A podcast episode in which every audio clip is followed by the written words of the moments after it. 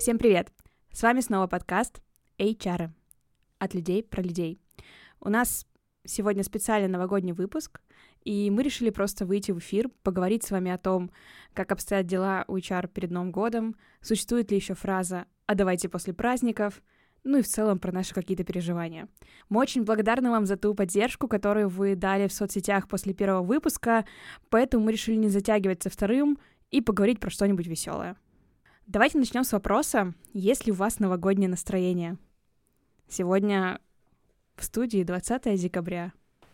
22 22 декабря. Как-то ты отстаешь от жизни. Как будто Отстаю. Ну, новогоднее настроение присутствует, но это сильно не отражается на работе, потому что э, большинство э, людей, с которыми я работаю в команде, хотят все вместить до Нового года, к сожалению. У меня тоже нет новогоднего настроения, и я тоже каждый день такая думаю, окей, в конце декабря должно быть полегче, я все разберу, все, не знаю, разложу, а, закрою накопившиеся дела, подведу итоги, спланирую а, там какие-то активности на следующий год, и никогда это ни разу не получалось, поэтому в этом году я просто взяла отпуск. Вообще, только Вика говорит, и я сижу, думаю, как преступно говорить о каких-то накопившихся делах, когда ты в отпуске находишься. Отдыхай. Да.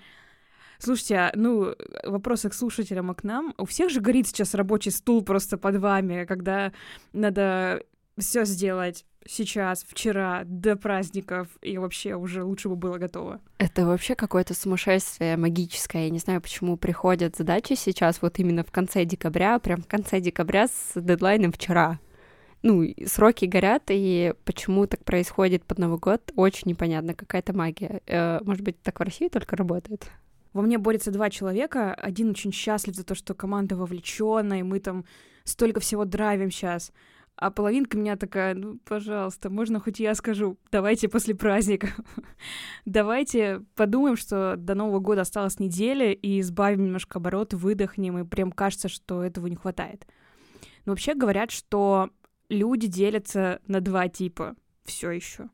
Те, кто хотят успеть все до, и те, кто говорят «давайте после Нового года». Так вот, переходя к вопросу из брифа по сегодняшнему выпуску, есть ли у вас вообще какие-то люди, подрядчики, люди в команде, кто-нибудь, кто говорит вам «давайте после праздников»? Нет.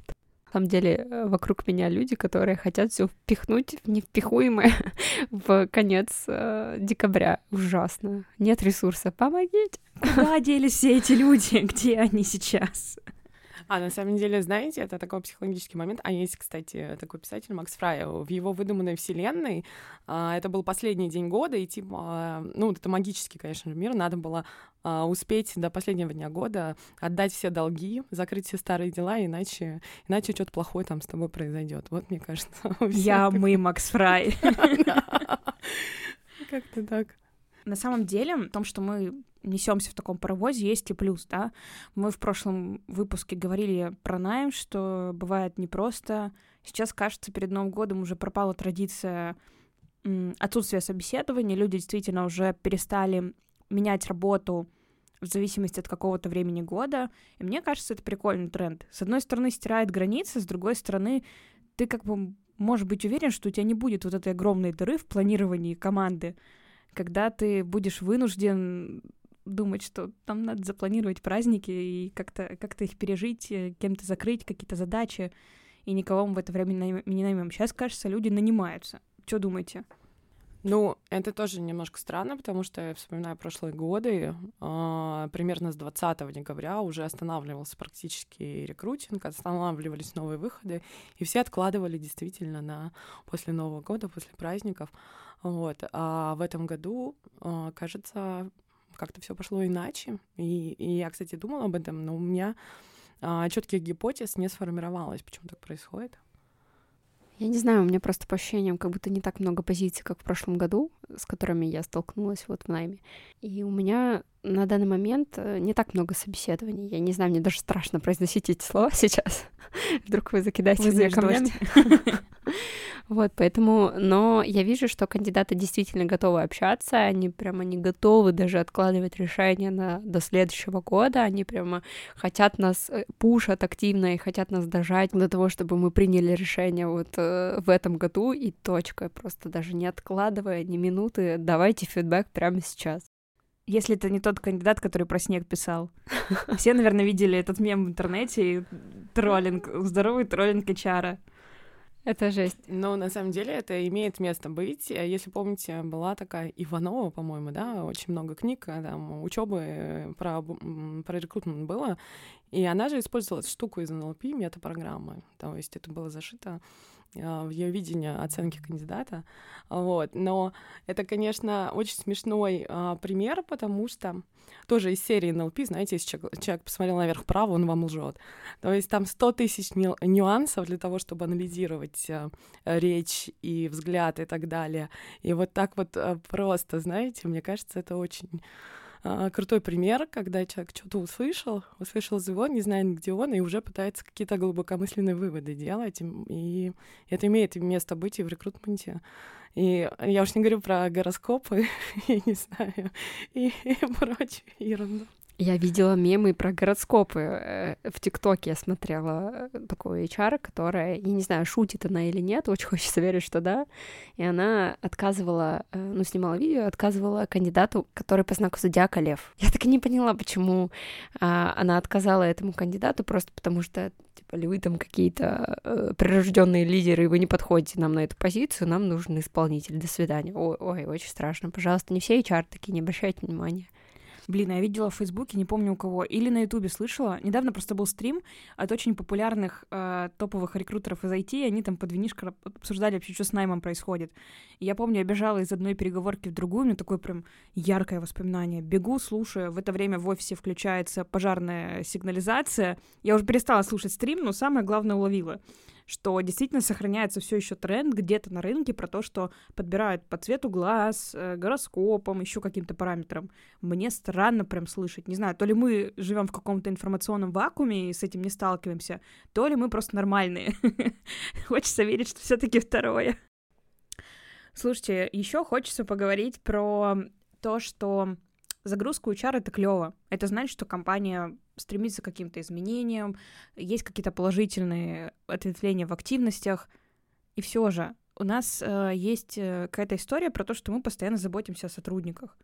Это забота 24 на 7, да и т.д., что, бы ни случилось. От застрявшей шоколадки вендинга до карьерного трека, что бы это сейчас не значило. Ты сейчас как гиперболизируешь это все. Да, да, ну я утрирую, естественно. Есть ли у вас ощущение, что кто-то заботится о вас? Вот о вас, как о сотрудниках. И тишина. Звуки сверчков Мы есть? и ищем политкорректный ответ. Ну, а что ты понимаешь под тем, что заботится о нас как о сотрудниках? Если честно, какое-то время у нас приживались принципы, с которыми мы сейчас в компании работаем, и я долго примеряла на себя там, один из принципов — это забота о себе и забота о коллегах, и забота о компании — и на самом деле, когда я приземлила это в процессы календари, у меня стало все на свои места. Что очень хочется, чтобы нас кто-то позаботился и ставил нам не так много встреч, как это, как это выглядит сейчас. Ну, кроме шуток, хочется иногда переключиться.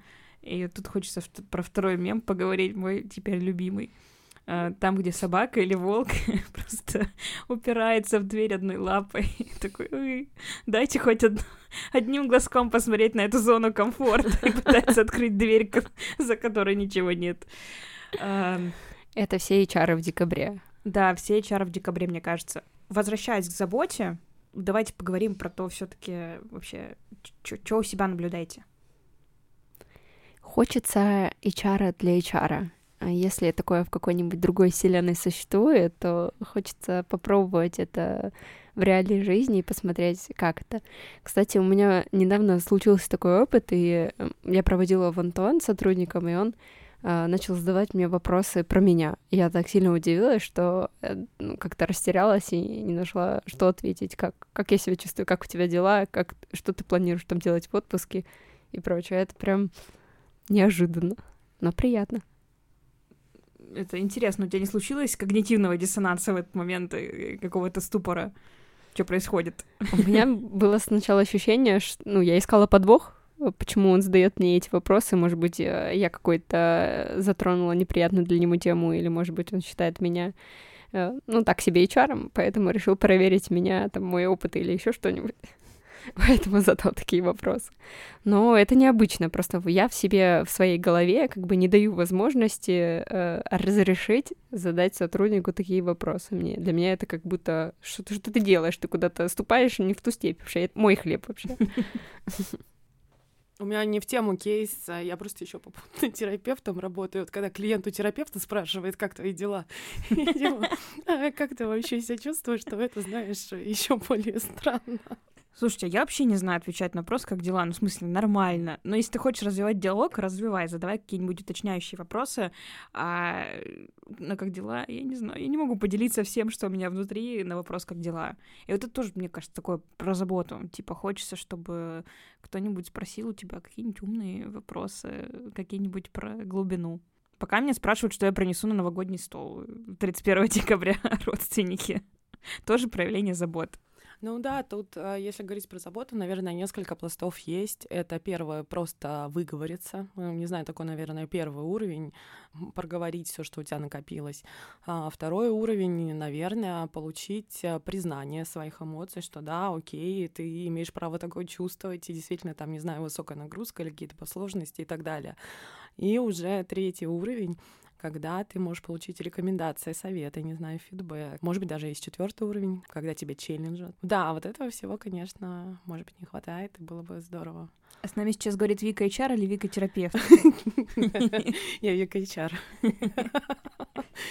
Ну, и надо э, сделать ремарку от Хочется таких вопросов не только от своего руководителя в роли HR, да, но и от команды, с которой ты работаешь, mm-hmm. от там лидов проектных, которые э, очень часто с тобой пересекаются, бок о бок работают.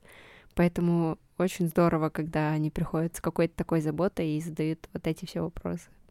Да, это очень важно, мне кажется, такое прям мощное позитивное подкрепление к тому, что ты делаешь, потому что вы в одной лодке постоянно гребете, разгребаете всякое разного уровня, и клево, когда типа человек видит, что ты тоже, ты тоже человек. Да, забота очень важна под конец года. Давайте, пожалуйста, проявлять ее все. Мне кажется, мы не раскрыли еще тему горящего стула. Читайте как же о ПА. И хочется вернуться, поговорить поподробнее про это.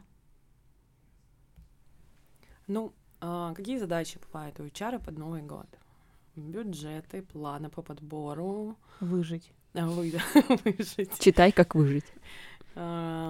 Заприбордить э, всех людей, которые должны быть в январе. Их а, как бы стандартно обычно много. Что еще?